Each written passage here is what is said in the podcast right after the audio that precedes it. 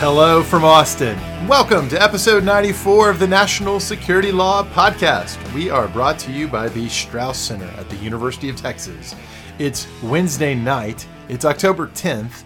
I'm Bobby Chesney. I'm Steve Vladek. It's another one of those nighttime episodes, which can only mean our schedules were once again totally incompatible. So you were traveling. You went to, I believe, Louisville? I went to Louisville. Were you there as an NCAA investigator checking out allegations about Rick Pitino? A little soon, buddy. A little soon. It's a little too fresh. But no, I had a great time at Louisville with my friend Justin Walker, who's on the faculty there, who set this all up.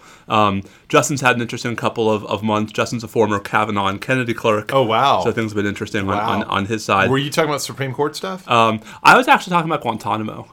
I remember that place. I know, right? We should find a way to work that into the show tonight. Something new and different for this podcast, a Guantanamo reference. But so it's Wednesday night. Karen was telling me that, you know, there's a colleague of hers who's a fan of the show who was pestering her all day. When's it going to drop? Reloading the feed. You know, hopefully the absence makes the heart grow fonder. The good news is here we are. The bad news is here we are. So, well done. Our baseball predictions. One of our baseball predictions is looking good, and one is not. I'm feeling good. As you'll recall, I was an Astros supporter in all of this. As anyone who's listened to this show knows it. When it comes to sports, I'm a total homer. And fortunately, the Astros really deserve it. They're looking great. But, of course, the real championship will be the ALCS when them and the Red Sox go at it. That's going to be really fun baseball to watch. I was telling you the statistic that I find fascinating, that this ALCS is going to be the second most combined wins for playoff teams in Major League history, 211. And actually, the record, I had the year right. This is now like our seventh take, everybody. Yeah, because we keep getting hung up on the baseball. No. You got hung up on the T-shirts once. Well, that's true, actually. We'll get to that. We share the blame. That's true. It's even. But so the record actually was the 1998 World Series. They just had the wrong opposing team. So the Yankees and the Padres combined for 212 wins in 1998. I gotta say, it's hard to remember the Padres being that good, even though I was in New York at that time, saw, you know, the whole playoff thing unfold. That was such an iconic Yankees team. Was that Kevin Brown? Was that when he was like really good for the Padres? Maybe before he ended up Caminiti, or was that his Padres time? Anyway, the Yankees were so good back then. I mean, like as a Mets fan, '98 was just when the Mets started to turn it around. '99 they won the wild card. 2000 they went all the way to the World Series where they lost to the Yankees. Yeah, Subway Series. That was fun. No, it wasn't. Wasn't that Roger Clemens and Mike Piazza? That wasn't fun. You're right. It wasn't fun how it turned out, but it was nice to be back in the World Series. In my meaningful adult life, the Mets have been in two World Series, and they lost both of them in 5 games. Yeah. And I was at Game 5 the second time. That's brutal. So clearly, like you're the problem. My fault. Let's talk about T-shirts. All right, so the T-shirts, guys. As you'll recall, we are selling podcast T-shirts, and the beyond the price. Above and beyond the production cost to the producer, Custom Inc. It's all going to charity to ALS Texas, which does support for research and for patient care for ALS victims. I got to say, I'm not sure if I ever predicted how many shirts we'd sell or how much charitable funding we'd raise, but this has exceeded my expectation after 1 week. I'm so excited. There's 2 shirts. The burnt orange one, we've sold 81 of them, and the charitable proceeds the excess or the charitable component of that plus extra donations that people buying that shirt have thrown in, $820. Wow. Nice job, y'all. Yeah. But the burnt orange side needs to get after it because the pepper gray side has sold 83 shirts. Whoa. And the amount raised on the pepper gray side, $1,380. So we've got aren't the pepper gray shirts more? They are, but the differential that goes to charity should be roughly the same. Yeah, okay. So I think somebody made a big gift there. So that's whoever that was. Mom. Yeah, whoever that was, that's awesome. $2,200. Let's keep it coming. I'm not sure my mother could do anything that would stagger me more than show up one day in an NSL podcast T-shirt. Challenge delivered. Karen, if you heard that, make it happen. She didn't hear it. Nope. So the other thing is we actually we don't have details yet, but we do want to put on people's radar. We are coming up on episode number 100. 100! I know. We should do something. So we actually are going to do something. We're going to do something. It'll be different. So it just so happens through a simple twist of fate. Strange. Wait, what's the Steve Martin movie? The really good Steve Martin movies. Is it? Well, there's many good Steve Martin movies. Okay, but now we have a frivolity topic. All right, anyway, so you and I are both, for unrelated reasons, going to be in our nation's capital, Washington D.C., on Wednesday, November 14th.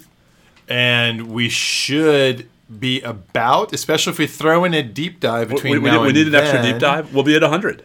So we should do it live in Washington. Holy cow. Okay, guys. Steve and I are bringing the show to Washington because we're going to be there anyways that day. I have no idea how we're going to pull this off, but we don't know where. We've resolved to do it. We're not sure why. But mark your calendars, lunch time. Probably. Wednesday, November 14th. Yeah, so I've got a thing. There's an event earlier that day. I think I'll be free around lunch-ish, and so we have this sort of 12:30 target in mind.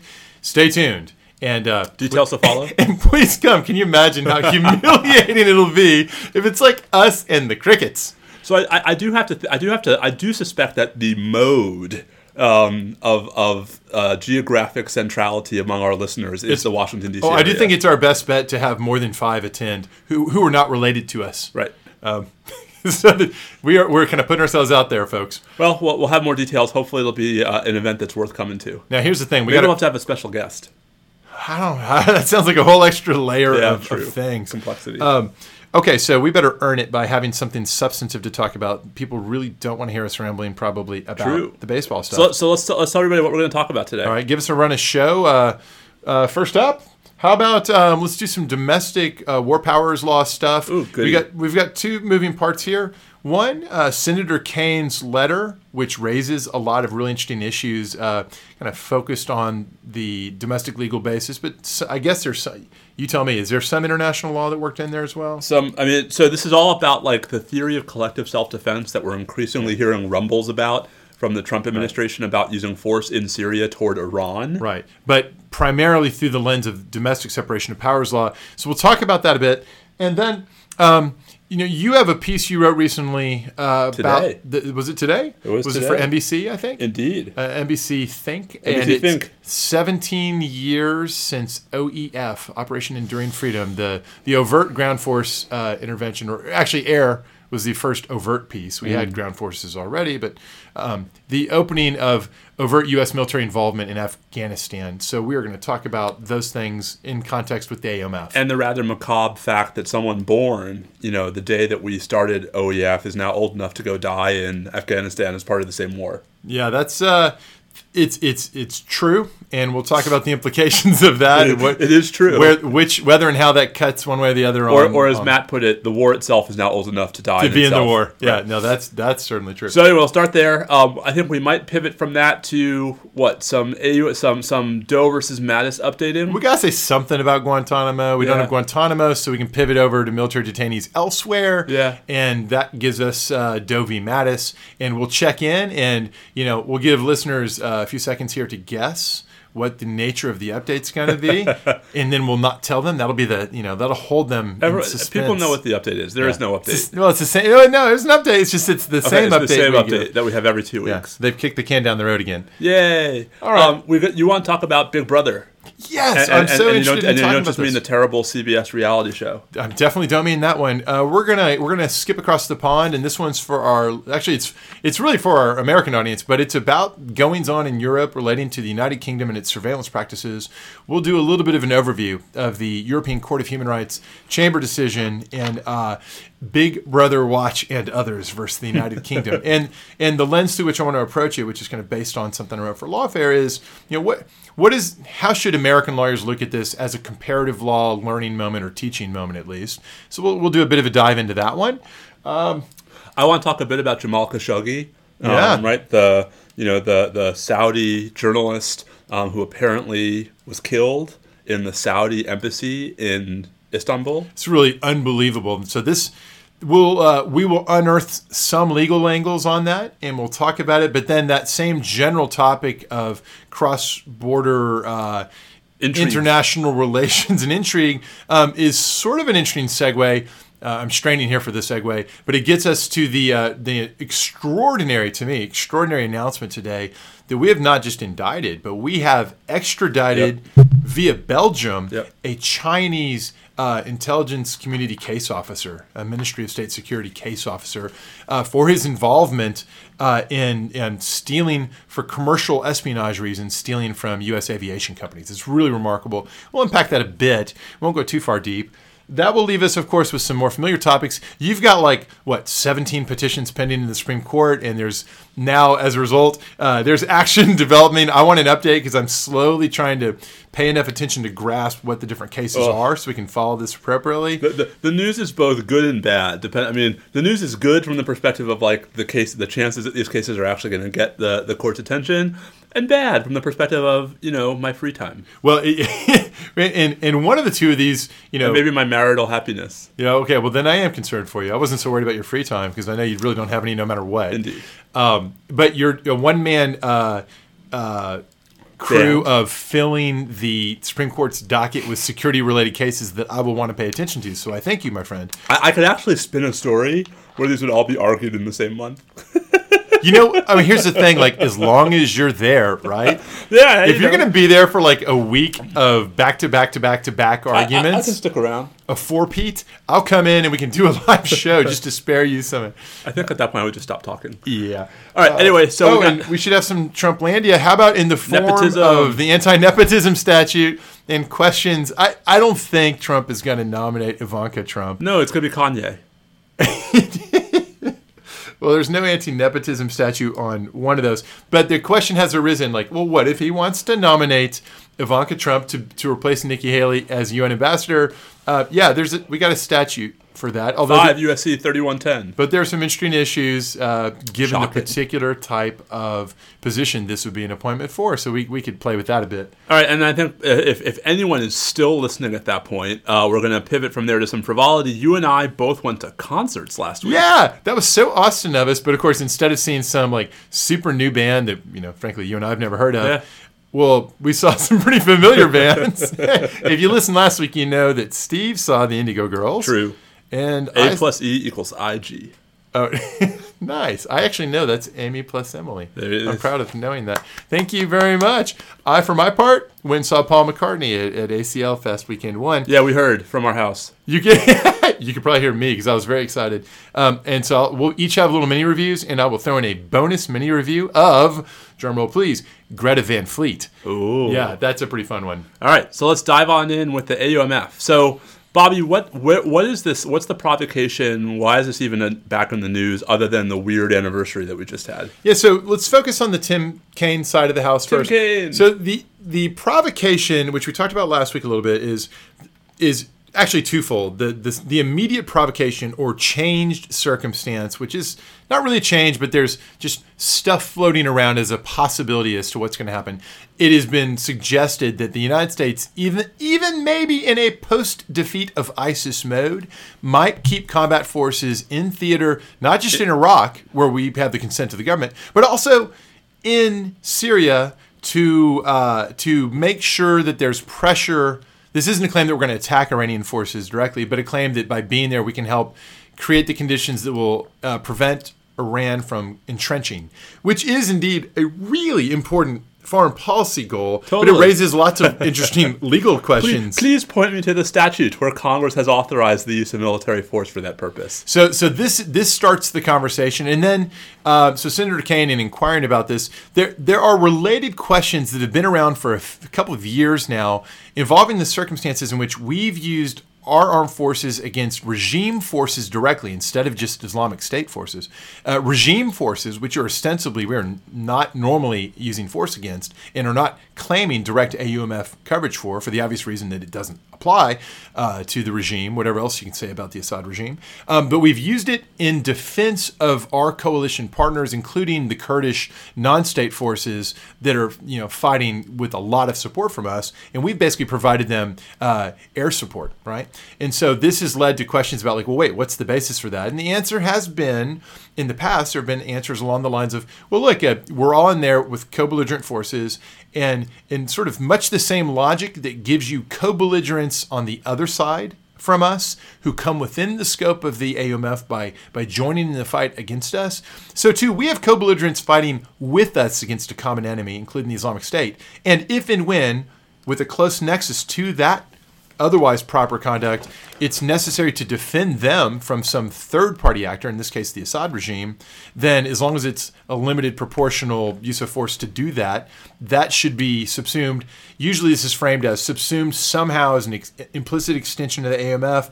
I would say it's more of a Article II implied authority that if you otherwise are there properly fighting with a partner force who's on your right flank, you should be able to give them air power. So this is now being contested. So Kaine quotes the letter. So Kaine has sent a letter to the Secretary of Defense asking, yo, what's your theory of collective self-defense? Yeah. And where's your white paper, dude? And so there's no white paper that's got a letter back. And the letter from the Secretary says collective self-defense is not typically limited to particular groups or individuals committing the hostile act or demonstrating hostile intent, including not being limited to groups covered by the 2001 AUMF or other congressional authorizations for the use of force. For example, U.S. forces responded in collective self-defense when Syrian pro-regime forces attacked a Syrian democratic forces base in Syria on February 7, 2018. Bobby, something you and I talked about on the podcast. That's right. So Senator Kaine says, I'm alarmed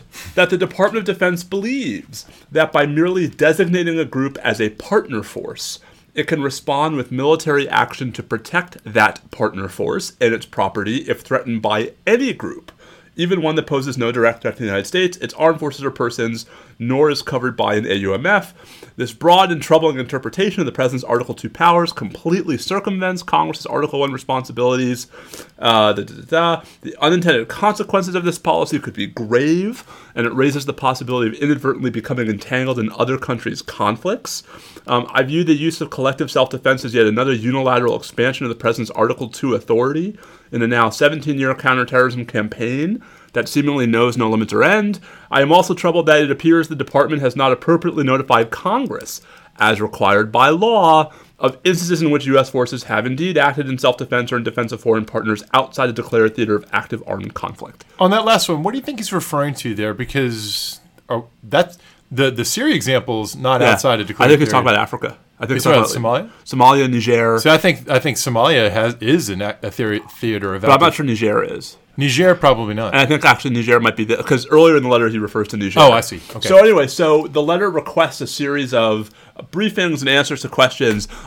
What to me, what this is really about is Iran, right? That Kaine is not worried about the theory in general. He's worried about sort of backsliding into a all but shooting war with Iran, or what could absolutely be a shooting war with Iran in Syrian territory, without Congress ever having done anything affirmative to authorize it, right? And that the expansive definition of collective self-defense means the enemy of my enemy is, the enemy of my friend is my enemy. Exactly. No, so I think that's an episode title. The enemy of my friend is my enemy. Good, write that down. I'll write that down. Okay, so I think it's right that the overarching policy concern is absolutely about some situation accidentally, or I suppose you could be conspiratorial and say they're going to maneuver a situation. I don't think so, but whatever. Either way, one way or the other, involved in a use of force directly against the Iranian military that then escalates out of control, and then you've got a full-scale conflict with Iran, including in Iranian territory and elsewhere, that is bootstrapped up out of the existing authorities. Now, here's the thing: I think that's right to be concerned about it. It's also the case that since Vietnam, it's been a central tenet of the subset of members of Congress who want to defend congressional prerogatives to worry about the bootstrapping scenario, that if you're allowed to put advisors into the dangerous situation, that they might be attacked. And now you've got self-defense theories, and now you've got unit self-defense theories, now you've got extended self-defense theories, and it spirals up until you're there through a series of steps that are all legitimate, examined in isolation, but have a net effect of putting you into a major conflict without congressional deliberation. But I guess to me this is actually different from that, right? That there at least you're talking about silently escalating the same conflict. And what Kaine is worried about is when you're in a theater where there are overlapping but distinct conflicts, that the government's theory of collective self-defense would basically allow it to sort of not bootstrap, but sidestep, sidestep its way. Well, they could bootstrap up from the other force. Right. So here's the thing, though. It's true that functionally as a legal matter, you can make arguments about, look, there's the Assad regime versus all the different forces fighting against it. That's one conflict with a certain set of analyses involving Russian intervention and Iranian intervention alongside the Syrian government against all these non-state actors who are, in fact, supported by the United States and others. So there's states sort of in the background on the other side. But and you could say as a legal matter, these are distinct conflicts that are all enmeshed in one another. But I think, as I said in my introductory comment a moment ago, that here we're talking about a concrete combat within combat zone nexus. Mm-hmm. Like, I'd be much more concerned if we weren't actively engaged in the theater of hostilities right there with these guys. And these guys are a co-belligerent force right there in theater with us, including with our advisors and with our air support against those same ISIS forces. And so I think, to me, that's enough of a nexus to not be as worried about the legal impropriety of wrapping them within our larger umbrella of self-defense. So long as there is still a meaningful conflict between us and ISIS, right? And I think part of Kaine's concern is that if, as reports suggest, right, we are slowly but surely, I don't want to say winning, but sort of, you know, well, we're taking their territory, right? No, I was going to say shrinking their footprint. Right, there's going to come a point where that's not really what's going. Where the sort of that becomes the pretext, as right where the principal engagement of U.S. forces in Syria is no longer going to be affirmative, active, and support functions in the conflict against ISIS, but rather supporting partner forces in whatever conflict they're fighting. Yeah, so I completely agree that if we stipulate, and there's a big caveat coming, but if we stipulate that the Islamic State is no longer the focus, and that's not actually what we're not there yet. Anymore. We're not right. No, right. But not only are we not there yet, but even when we've taken all their territory, we're still not there yet. Yeah. Territory is, yeah. So I think we agree about that. This means there's going to be a gray zone, there, to borrow a phrase.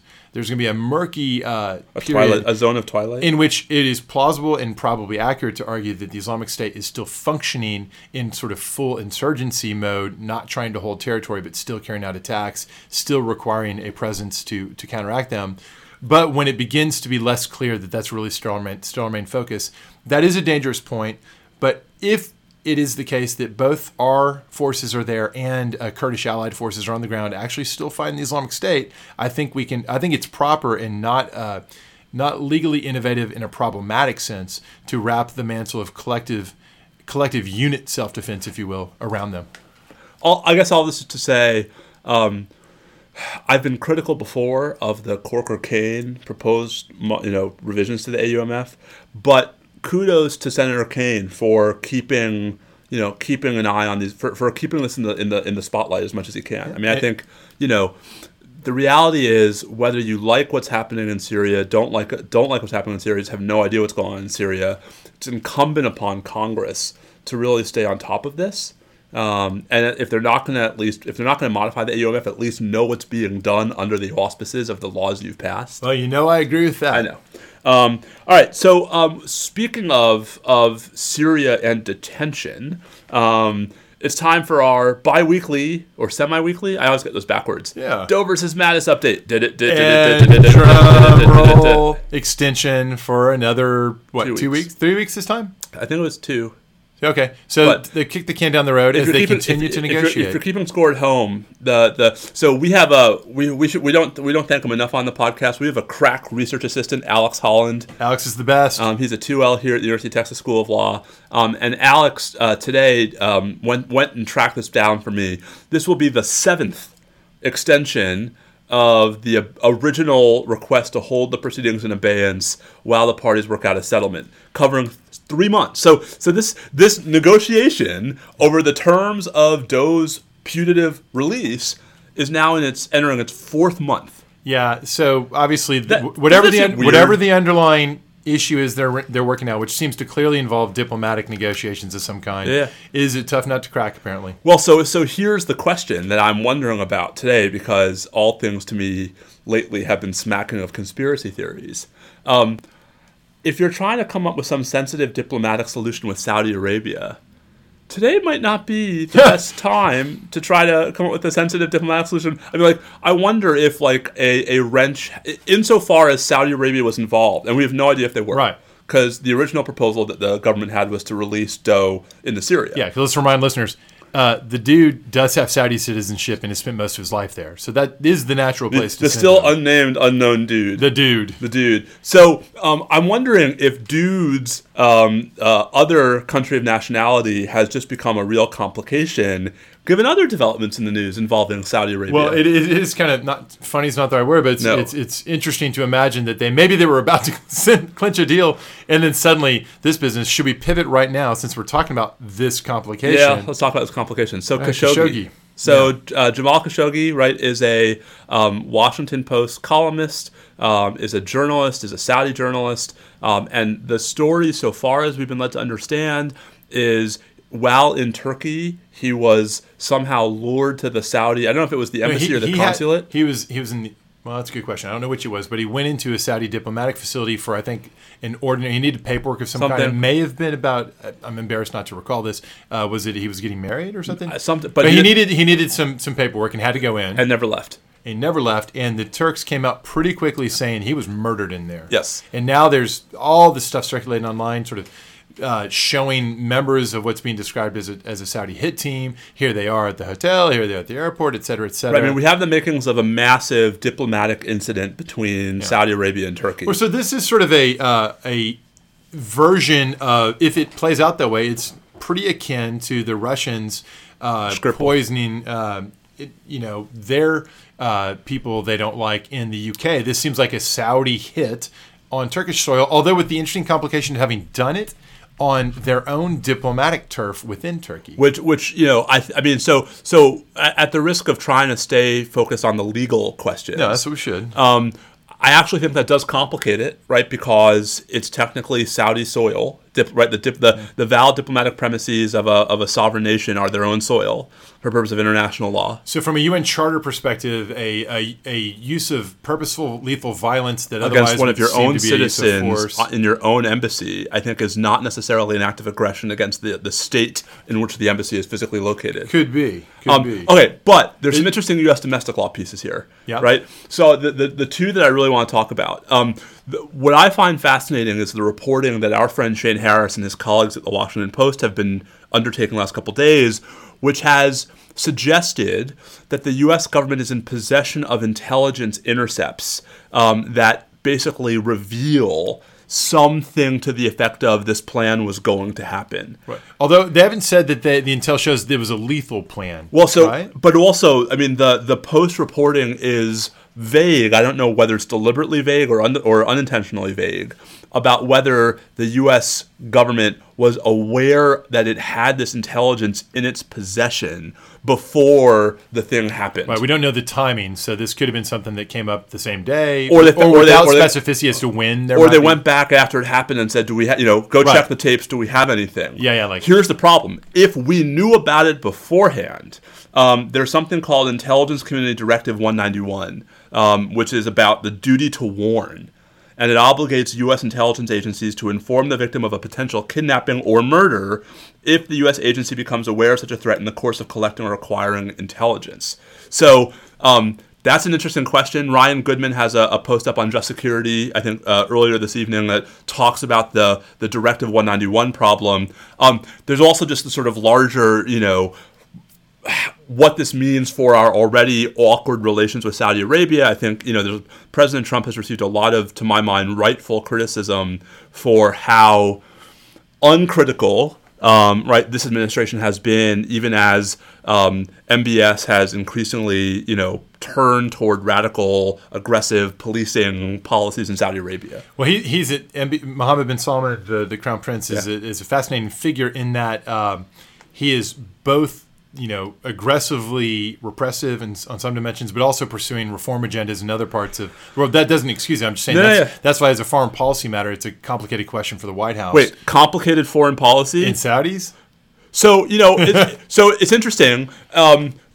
Interesting timing, then, that we don't have an ambassador to Saudi Arabia right now. Yeah. That might be useful. Of course, before I lament that, I'd want to know who it is that otherwise would be the ambassador. Yeah, that's fair. But, like, I mean, this is a time when having a full ambassador as opposed to a deputy chief of mission. I honestly, I really mean it. Like, I might rather have the deputy chief of mission if it's a career foreign service officer in this circumstance. But also, interesting time for Nikki Haley to step down. Yes, indeed. So that was a bit of a bombshell when that news dropped the other day. Lots of speculation already as she positioned herself to run in 2020 to try to knock off Trump. That sounds pretty good. But the thing that makes this relevant for our podcast is that immediately there was speculation. Oh, wait, before we get to that, can I say one more thing about Khashoggi? Oh, please, we don't want to leave that before we go to nepotism, before we go to something that's really stupid, one more thing that's really serious is the Global Magnitsky Act. Oh, yeah.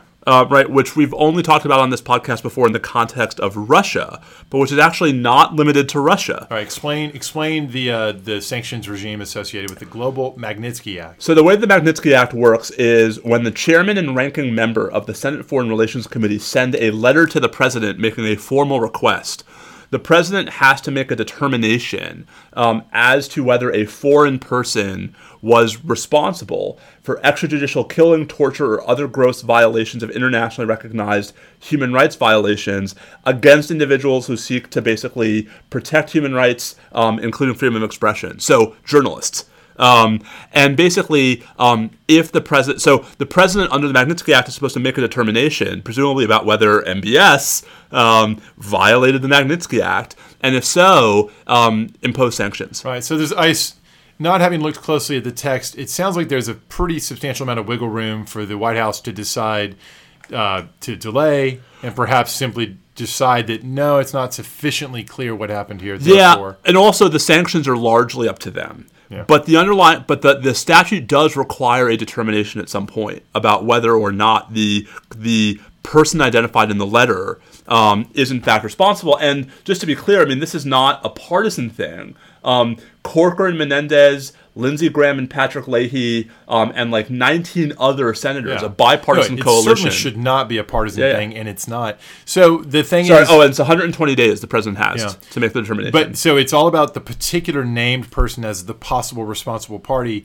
It's easy to imagine that what they'll decide is, well, there may be one or more low-level people, like the ones who apparently have been identified in these videos. Yeah. They could hit those people with sanctions relatively cost-free. Yep.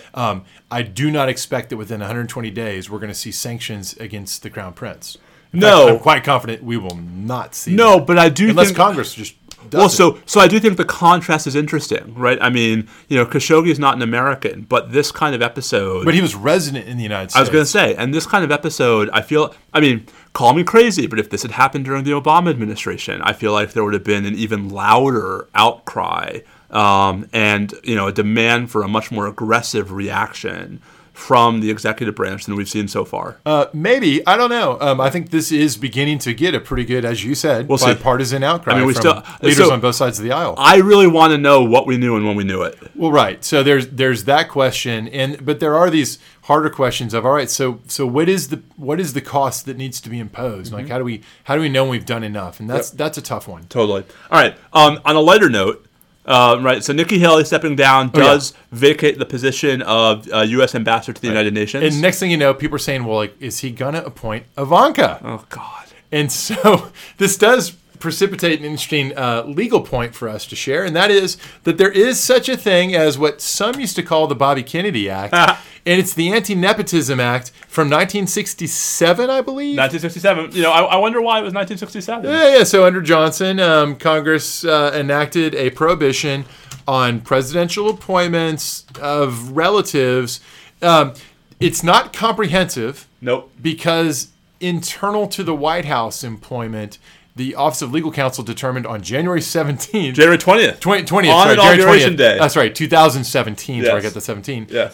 There's an OLC opinion saying... My man, Dan Kofsky. He said, and you know, I think probably plausibly, they're like, look, this is statute's best read not to encompass sort of the inner White House employment circle. This is about departments and agencies, et cetera. Right, so 5 U.S.C. 3110. For purpose of this section, agency means A, an executive agency, B, an office, agency, or other established establishment in the legislative branch, C, an office agency or other establishment in the judicial branch, and D, the government of the District of Columbia. And the State Department's an executive agency. That's... But does this... But are the ambassadors... Yes. So this is actually an interesting question, right? So a U.S. ambassador, although we think of them as part of the diplomatic corps and part of the State Department, personal representatives of the president, right? They do not legally, right? They're nominated by the president. They're subject to removal by the president, right? There are various contexts in which the State Department does the Secretary of State have line authority to order around ambassadors? I don't think so. I think the Secretary of State only has sort of apparent, effective authority in the sense that the Secretary of State is the chief foreign relations officer and the president sort of backs up the Secretary. Okay, look at it a different way. Let's assume for the sake of argument that the best administrative law sort of framing for the UN ambassador, like any other ambassadorship, is that person and their office, because there is an office of the UN ambassador. Well, can I read the office description? Yeah, so please. This is 22 USC section 287. I came prepared. Yes, you did. That's right? Unusual. It is unusual. The president, by and with the advice and consent of the Senate, shall appoint a representative of the United States to the United Nations who shall have the rank and status of ambassador extraordinary and plenipotentiary and shall hold office at the pleasure of the president. There is no mention anywhere in 287A of the State Department. Yeah.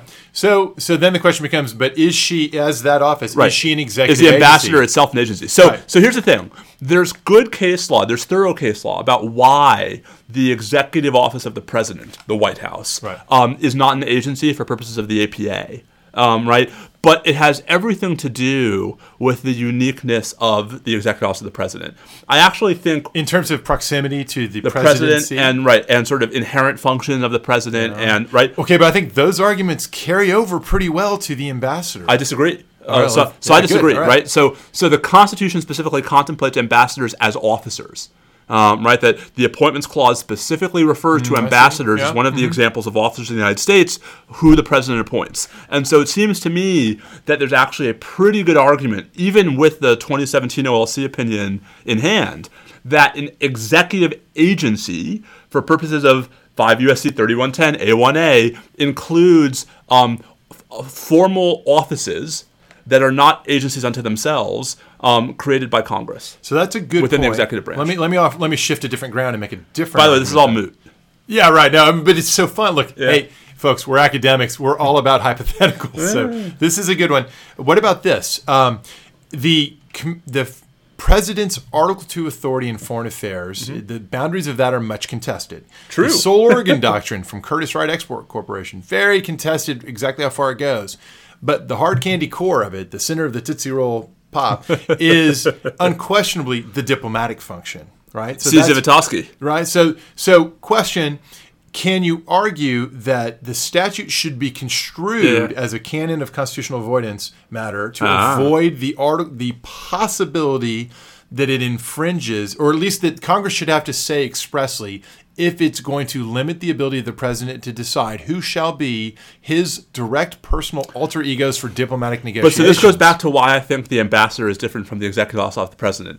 Everyone who serves in the executive office of the president is not subject to Senate confirmation, partly for those same very constitutional reasons, that it shouldn't be up to the Senate to get to decide who the president's chief of staff is. Which makes tons of sense. Okay.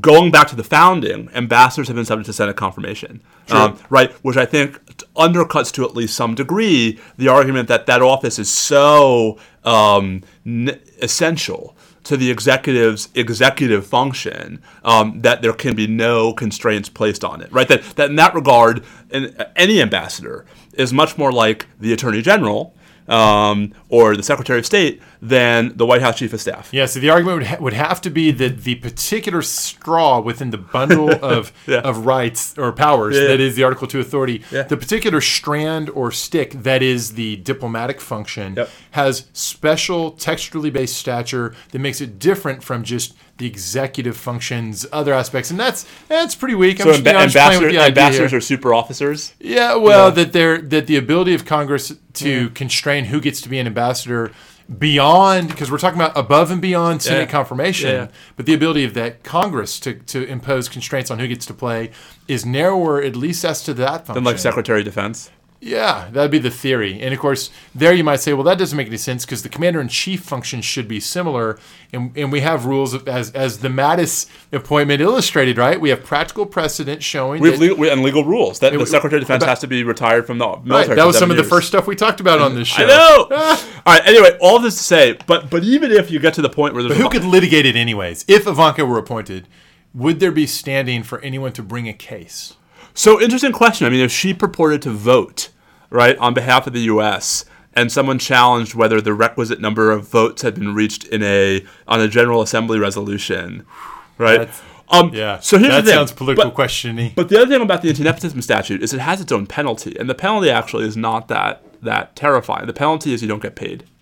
Ah, well, as someone perhaps uniquely immune from the cost of that. So there's some debate about whether that's the only penalty. Well, and that does suggest there's an efficient breach option. If the executive branch wants to have somebody in violation, that's fine, but they're not getting paid. And then the question is just whether that penalty is exhaustive or whether it also calls into question the legitimacy of the acts taken by that person. Is it framed as the penalty shall be this, or is it just say, by the way, you don't pay that person? Right. Yeah, interesting. All right. Anyway, so if it's not more than you ever wanted to know about a hypothetical situation, but a good exercise. Maybe Dennis Rodman is available. Oh, you know he's busy with North Korea. Well, why don't we just appoint Kim Jong Un as the ambassador to the UN? Because of love. Love. They're in love. He sent him a letter. Love. Let love rule. So okay. Lenny. So there's that's our stupid topic for the day. You want to talk. Speaking of international intrigue, you want to talk about Big Brother? Yeah. So the case. And by the way, there's no way we're going to be done in 54 minutes. What's our current time? We're at 41. Oh shoot! All right, I withdraw my previous prediction. I'm shocked. Big Brother Watch and others versus the United Kingdom is a September decision by a chamber of the European Court of Human Rights. Strasbourg. It's divided. There is a dissent on some key points here, but I want to kind of give the basic rundown because it's just. From my perspective, as someone who follows closely U.S. surveillance law from the Fourth Amendment through FISA and all the other ins and outs, it's fascinating to watch a very comparable legal system work out its particular provisions. So the claim, there's actually three different applications. They're all kind of consolidated together here.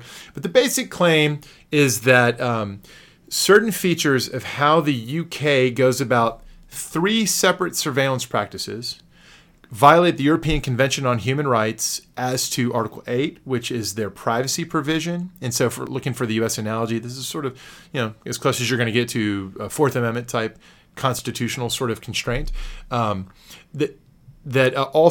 at least in some applications involving journalists, that this collection activity infringes freedom of expression in the sense of chilling journalistic sourcing or running the risk of exposing it. And then there's some further claims about, for example, that the whole thing's discriminatory in its impact on non-UK nationals and so on and so forth. But I just want to focus on the privacy / what we might think of as the Fourth Amendment type challenge.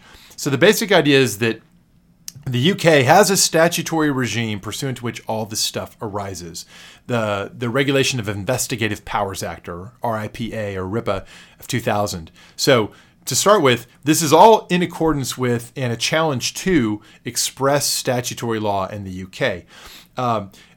In brief, the main thing being challenged is the bulk collection, or let me say it this way, the bulk interception off of fiber optic cables, off of particular bears or streams within the cable of what is intended to be so-called, quote, external communications. And here's where it gets really fun for the FISA nerds, because if you're a FISA nerd like we are, then you're all about parsing the definition of electronic surveillance with its four different sufficient condition categories.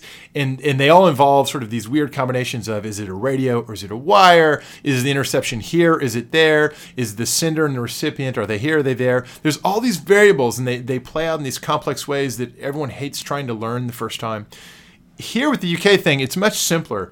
The idea is if it's an external communication, the statute calls for the ability to intercept it without judicial involvement. What has to happen is the Secretary of State makes a finding that as a sort of a general matter, national security or serious crime or economic well-being purposes will be served by the collection.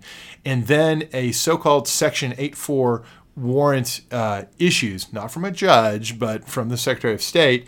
And this is the predicate from which bulk collection of content and metadata meant to be for external communications can come in, and then we'll get to what happens next in a moment. But let me define external communications because it's a simpler definition. Simply put, if you imagine there are domestic-to-domestic communications, there are foreign-to-foreign communications, and then there's one-end domestic, one-end foreign communications running either direction.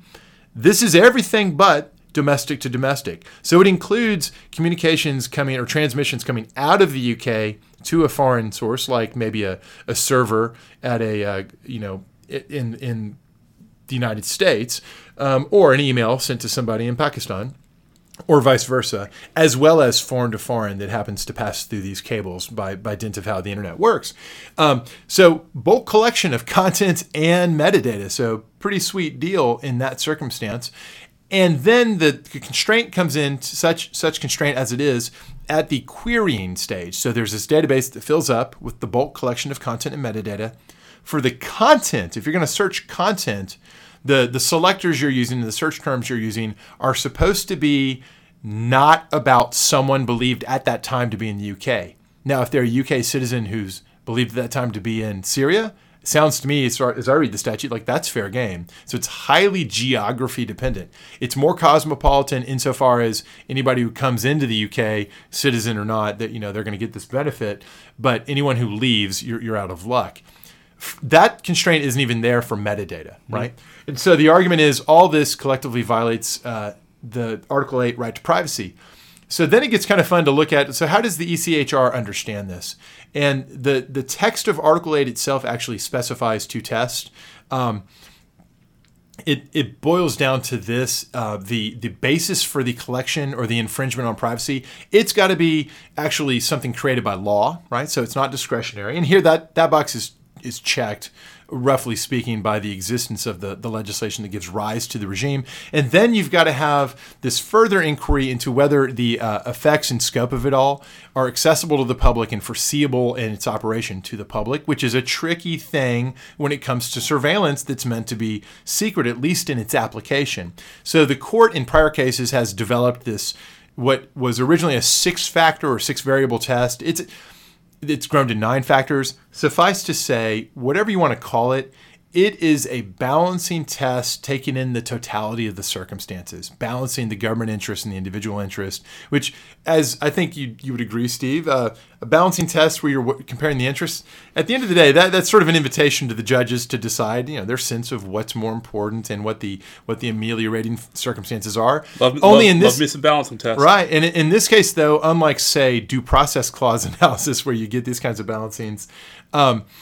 It's in the text. The text calls not just for the rule of law test, but also is it, quote, necessary in a democratic society to do this? And I wonder if you had the same reaction. When I hear the language that the doctrinal test specified is it necessary to a democracy to do this? Or in a democracy, is this a necessary thing to do? Doesn't that sound to you like Palco and other cases that talk about essential to ordered liberty?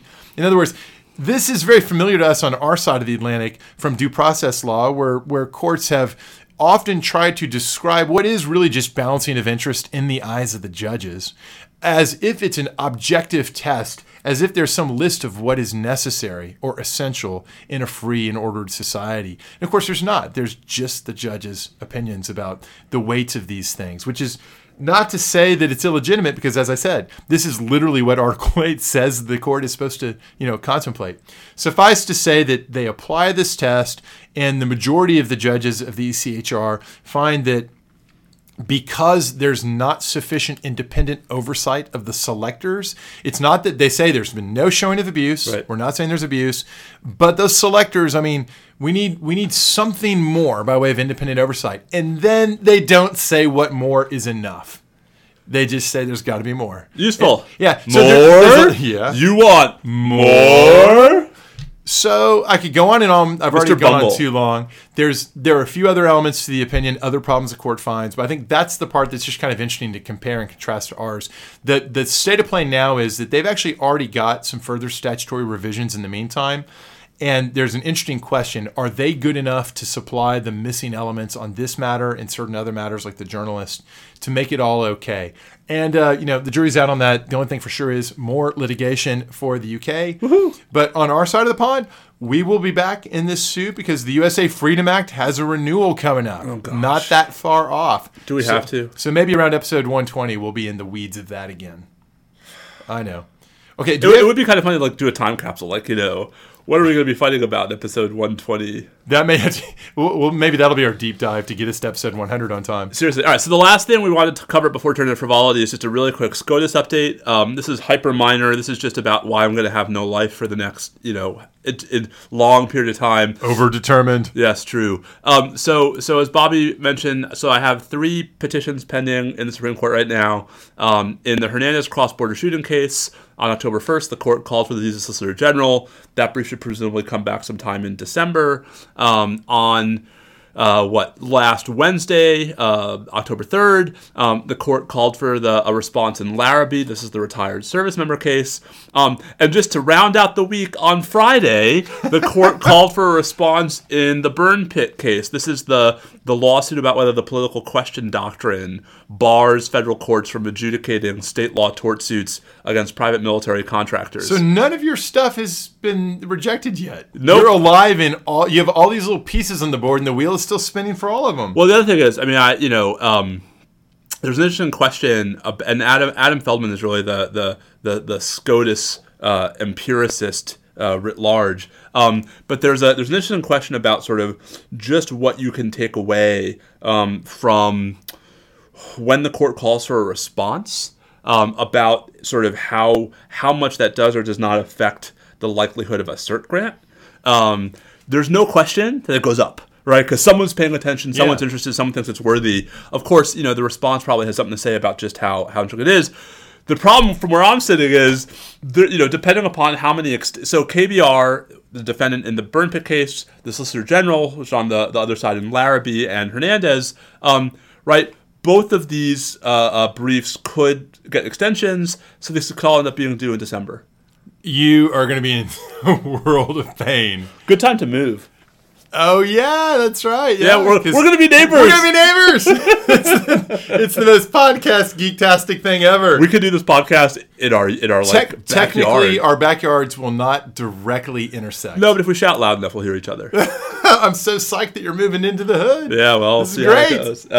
I'm psyched that we're moving. I'm not psyched about everything that has to happen between now and the move. Yeah, well, you'll be in here not supervising your move. You'll be in here supervising your brief writing, I suspect. Or some combination of both, just not sleeping. Yeah. That's all right. For sure. So frivolity. All right. So speaking of not sleeping, we were out being very social. Oh yeah, so late. Karen and I were out till like 9:30. No, what time did that show start? It started at 7. All right. So give me the rundown. Bottom line first, and then highlights. Lucy Wainwright Roach opened, and she was fun. I like her music. I actually think she was even funnier than her little talking in between the songs was a stand-up act unto itself. Nice. You know, the Indigo Girls, I mean, the reality is they've been professional and they've been out on tour, Bobby, for over 30 years. Do they seem tired and going through the motions? No. So what I mean, really good at what they do. What I've always loved about the Indigo Girls is that, you know, no matter where the show is, I mean, I've seen them in so many different parts of the country.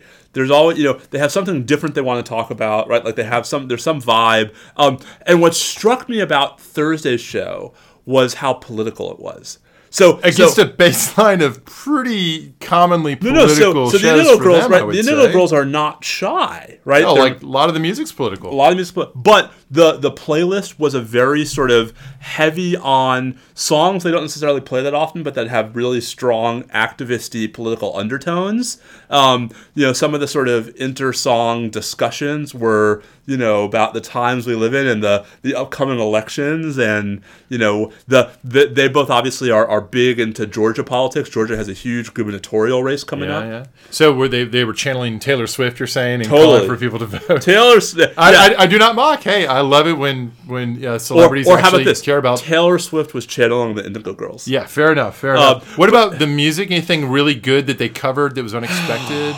bad. Yeah, I mean, like, they played a lot of more obscure songs. You know, it wasn't like their standard, you know, greatest hits type of concert. It was a lot of sort of interesting back catalog deep cuts. which I loved. And I gotta say, I mean, I have always been an Amy person. You know, if you're a real Dingo Girls fan, you tend to sort of gravitate a little bit toward one of them over the other. They have very different styles. I think it's safe to say, and I don't think I'll be causing any great umbrage to say, time has been less disruptive for Amy than it has been for Emily. Well, Emily's singing style is very rough on her vocal cords. Yes. Did she? And I think so. I think, you know, I think if you listen to them, Amy sounds like she has sounded consistently over 30 years. Emily, I think, you know, as time goes on, her range is, I think, shrinking a little. But I bet it's. But it's still amazing. I was gonna say, I imagine also that with all that experience, it's a little bit like, you know, late Greg Maddux. Like, it's not what it used to be, but painting the corners with skill. Right. Not right. I mean, and who am I to judge? I mean, but if we're gonna criticize music, we'll go. Well, but as an Amy fan, I mean, I was Amy's. Yeah. You're in hog heaven, eh? She's so good, and they are. I mean, if you've never seen them live, I have. I know you have, but I'm saying to listeners. Oh wait, there's other people involved in this conversation. What comes through only a little bit on the live albums, and what really comes through in person is, you know, like any rock and roll group, they love to jam. Right, and sometimes you don't really get that from even the live albums. Yeah. How much sometimes they're just like they're feeding off of each other's energy and they're jamming with each other, and they did that a bunch of times Thursday night, and that was always a lot of fun. That's very cool. That's part of what makes live music different from what we hear in the car. And I've seen them play with bands. I saw them play with the. Oh, this is just the two of them? With the National Symphony Orchestra. This is just the two of them. Oh, that's interesting. That might have moved the needle on me. Yeah, you know, I still wouldn't have gone. Those are always of my favorite Indigo Girls shows, and my favorite one ever was this amazing show they did in stores at UConn when I was in law school. The two of them together are always the best. Like, that's pretty cool. Just the two of them up there with their guitars. Well, my experience was at Austin City Limits Music Festival. We went for most of the day on Friday, and I'll start with so Paul McCartney was the headliner that night, and he will be again this coming Friday night, because ACL Festival, my friends, if you don't know, basically the model is they do the whole festival twice. Mm-hmm. So he came out. It's second verse, same as the first. It was really good.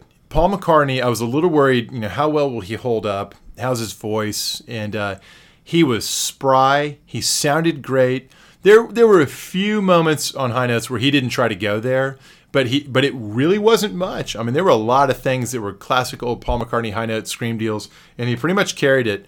And you know, we can all be that spry at his age. He played a mix of Beatles, Wings, and some of his more recent independent stuff. I would say, actually, kind of a little bit heavy on the Beatles stuff, which for people like me who were seeing a Beatle for the first time, that was really great. But I think most people I talked to, we all agreed. There's a big group of us there. We all agreed that the neatest thing was when he did a quiet, just him and his acoustic, Blackbird. Oh. And he prefaced it by saying that he and the band, they were in England at the time watching the events unfold in Little Rock. And I didn't know this, but apparently he said, like, we wrote this song for the students in that situation. It's that old? They wrote it in 58? Really? Like, that? It was that old? He said this was all in the spirit. I don't know when he wrote it, but I'm sure it was probably later. But but maybe it was hearkening back to that. Yeah. But he wanted this to go out to people, especially kids who were suffering in the civil rights movement. And so if you look at that, take your broken wing and learn to fly. Yeah. A lot of the lyrics really take on a totally different tone from that. And he played it and sang it just. You just thought you were back then when it was a fresh song. So that was very cool. The fireworks for Live and Let Die were cheesy, but kind of fun and very sort of, you know. Is that his best known post-Beatles song? Live and Let Die? You know, there are a number of Wings songs. Yeah. He hit all the Wings hits. Yeah. I think that's probably the most famous because it's been, you know, covered some. Poorly covered by Guns N' Roses, I would add. But the most fun moment, so the end of the pre-encore was Hey Jude, of course, which is, I think, how I've looked at the set lists elsewhere, and that's what he always closes with for obvious reasons. And it was awesome. I mean, there was, you know, thousands upon thousands of people in that field, and then in the na-na-na-nas, he, you know, inevitably, the band dropped out. He dropped out, just pointed the microphone at the crowd. And he said, all right, all the guys sing, you know. And he kept it going for a while. And hearing so many people, so many thousands upon thousands of people in Austin in the cool night air out there in Zilker Park singing the that iconic set of tunes. I mean, that was just great. It was so much fun. Now, I gotta say something about this other band I saw earlier that day, Greta Van Fleet. Have you heard of them? No. So Greta Van Fleet is basically a sort of a deeply Led Zeppelin inspired trio of brothers plus a drummer, who are, let's just say, not afraid to look and be as if they walked out of the frames of Song Remains the Same. So the lead singer walks out. He's got on basically gold pants and a gold belt buckle, and then the only other thing he's got is his long fringed vest and all these bird feathers woven into his hair.